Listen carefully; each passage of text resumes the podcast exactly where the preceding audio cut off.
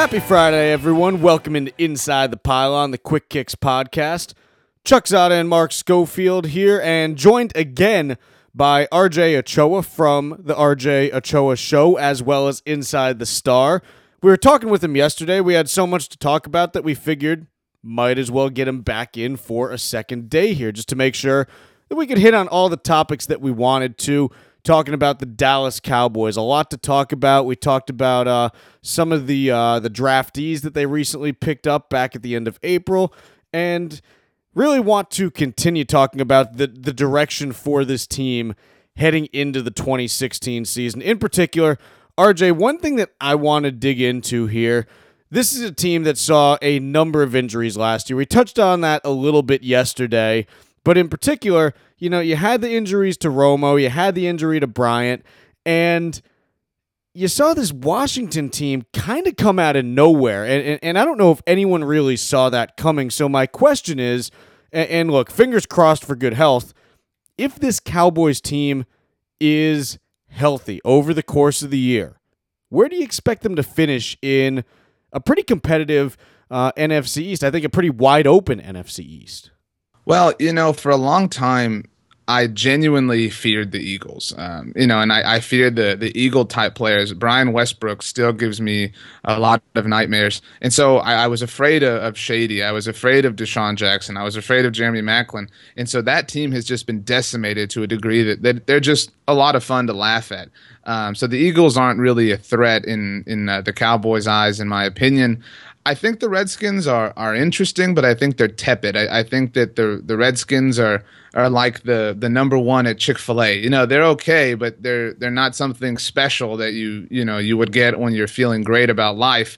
Um, I, I think that honestly, it comes down to the New York Giants. They have the most veteran quarterback in the, the division. They have arguably the best wide receiver on the face of the planet. Uh, and, and, you know, if uh, their investment on the defensive side of the ball is what they want it to be, they're an interesting team and they always play the Cowboys well. It seems like we can never just have an easy win against the Giants. And, you know, with, with us starting the season off against them this year, you know, for what feels like the millionth time in a row, I think that's going to set the tone for how the NFC East is going to shake out in 2016.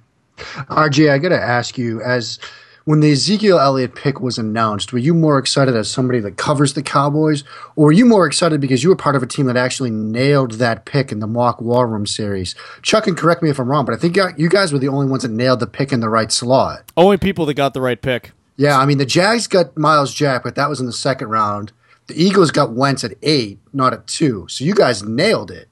Well, you know, um, I, I've been very anti-quarterback for the Cowboys. You know, in terms of the fourth overall selection, which which made sense before Los Angeles and Philadelphia traded up to one and two respectively.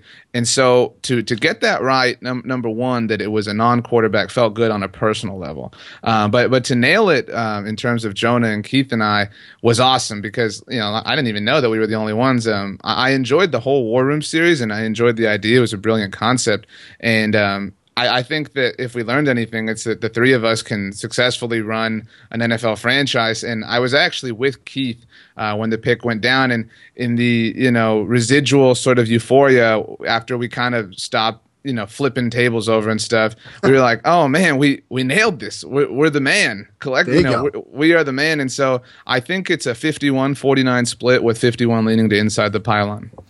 Ooh, that's not bad. I'll take that's that any day of the that. week any day of the week. RJ, I'm going to stick with Zeke here, uh, talking about uh, how he fits inside that Cowboys running scheme.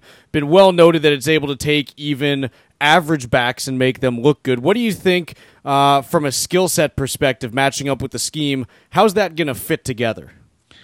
It's I don't know that we've ever seen anything like it. I mean, think about if you paired, you know, Odell Beckham Jr. with Cam Newton. I think that you can expect something similar. I mean, and, and I know that's a weird example, but you're talking about what is undeniably the best offensive line in the league. You've got a, a top echelon quarterback in Tony Romo. You've got top five, six, seven wide receiver in Dez Bryant. I, have I've thought about this. I tweeted out a couple times.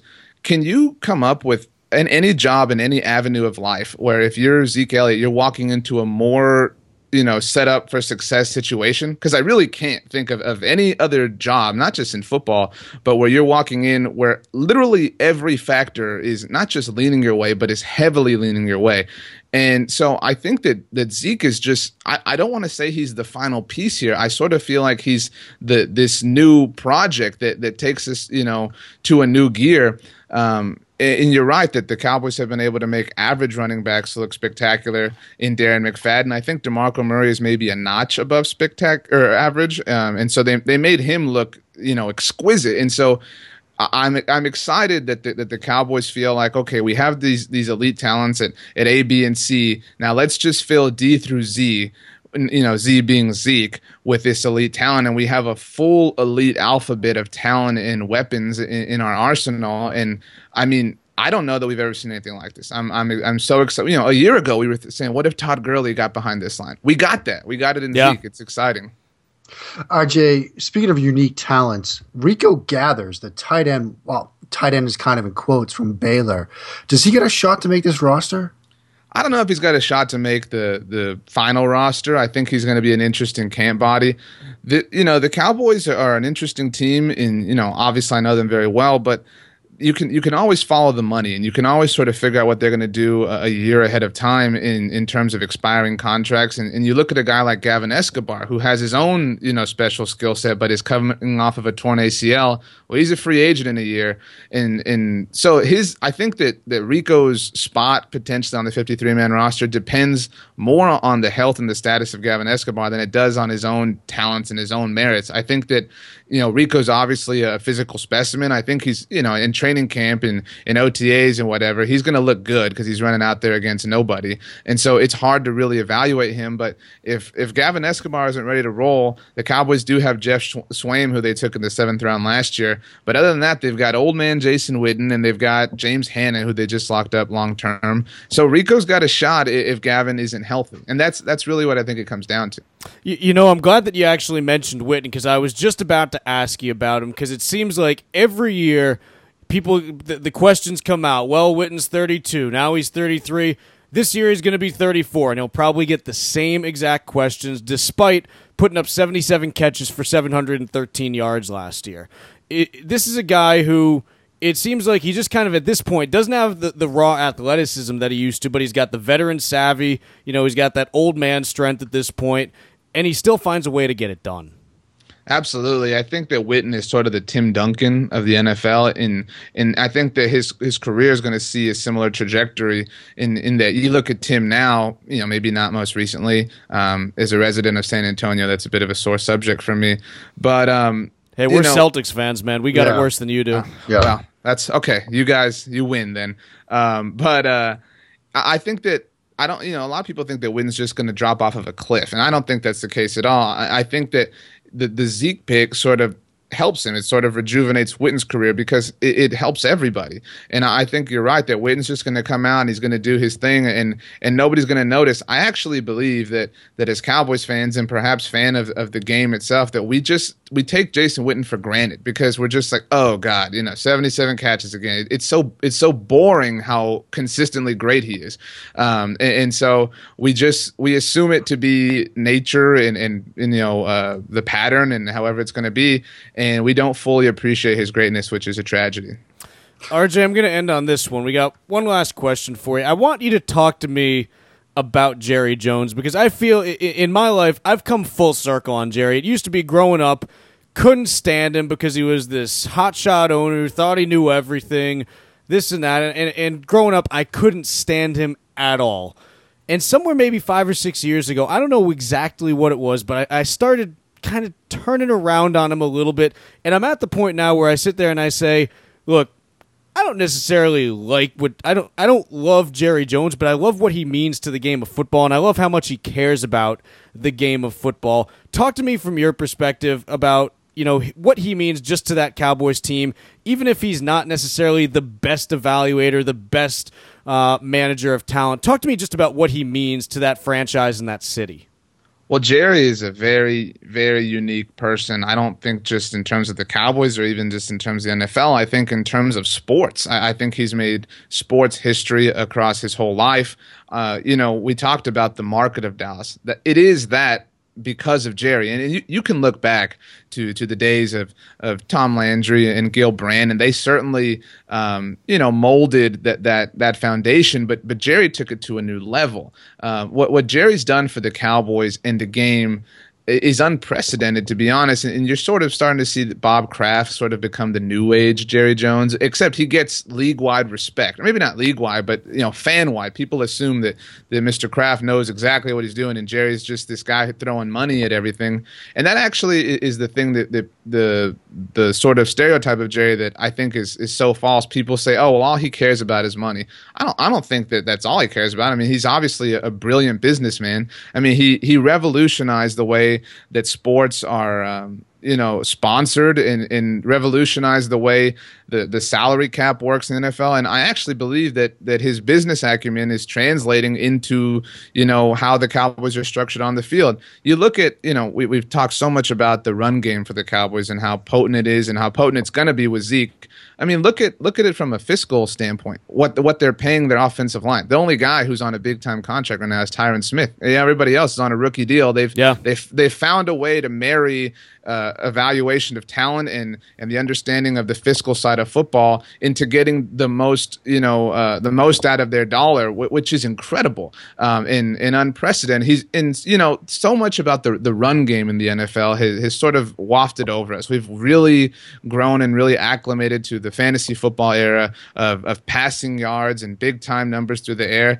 The Cowboys are bringing this this run heavy style of football back, and I actually think that a year from now, we you know we could be seeing the ramifications of that. I, I, know you know you guys know a lot better than I do that the 2017 draft class is deep at running back. I think that if the success of Ezekiel Elliott is what we all think, and maybe personally I hope it is, that we're going to see teams start to invest the way that Jerry and, and Co have in the running.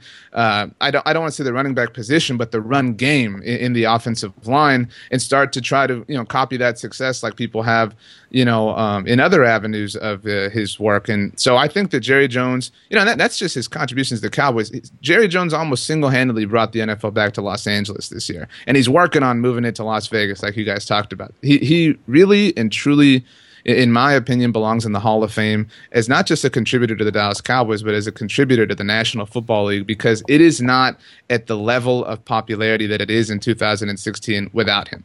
No, he, he's a man who has left a significant mark uh, on the game here. RJ, that's all we got for you today. What's the uh, if if someone wants to check out your work, where do they go to uh, to take a look? Well, uh, you can check out InsideTheStar.com where, where I and uh, my fellow writers put out some stuff specifically uh, regarding the Cowboys. Um, and you can check out my podcast uh, at rjochoashow.com. You can find me on iTunes, uh, RJ Ochoa Show, or on Twitter at RJ Ochoa. Pretty common denominator right there. Outstanding. Well, I'll tell you what, we'll let you get on with uh, the rest of your day. We'll try to catch up with you maybe sometime in uh, training camp. How's that sound? That sounds great, guys. I'll be out there. Um, oh, nice. We'll get you as a live correspondent. Yeah. Now we're right talking. It'll be fun. So um, I'd love to set that up. And, and again, I, I can't express how much I love Inside the Pylon and what you guys do. Um, it's an education, I think, for, for everyone of every level of football. Um, and I, I enjoy every single article. I enjoy the daily podcast. I loved the War Room series. You guys did not get enough props on that, as far as I'm concerned, and I'm proud to know you guys. Well, RJ, we uh, we certainly appreciate the kind words. It means a lot to us, uh, and we'll be checking in with you. Uh, checking in with you sometime this summer. All right. Sounds good, guys. Wish my Spurs some good luck. Will do. Thanks, oh, I'm, I'm, I'm, pulling for him, man. You yeah. trust me. Love me a little Spurs. That is RJ Ochoa again from the RJ Ochoa Show as well as InsideTheStar.com. All the time we've got for the day, but we'll be back tomorrow on the Inside the Pylon Quick Kicks podcast.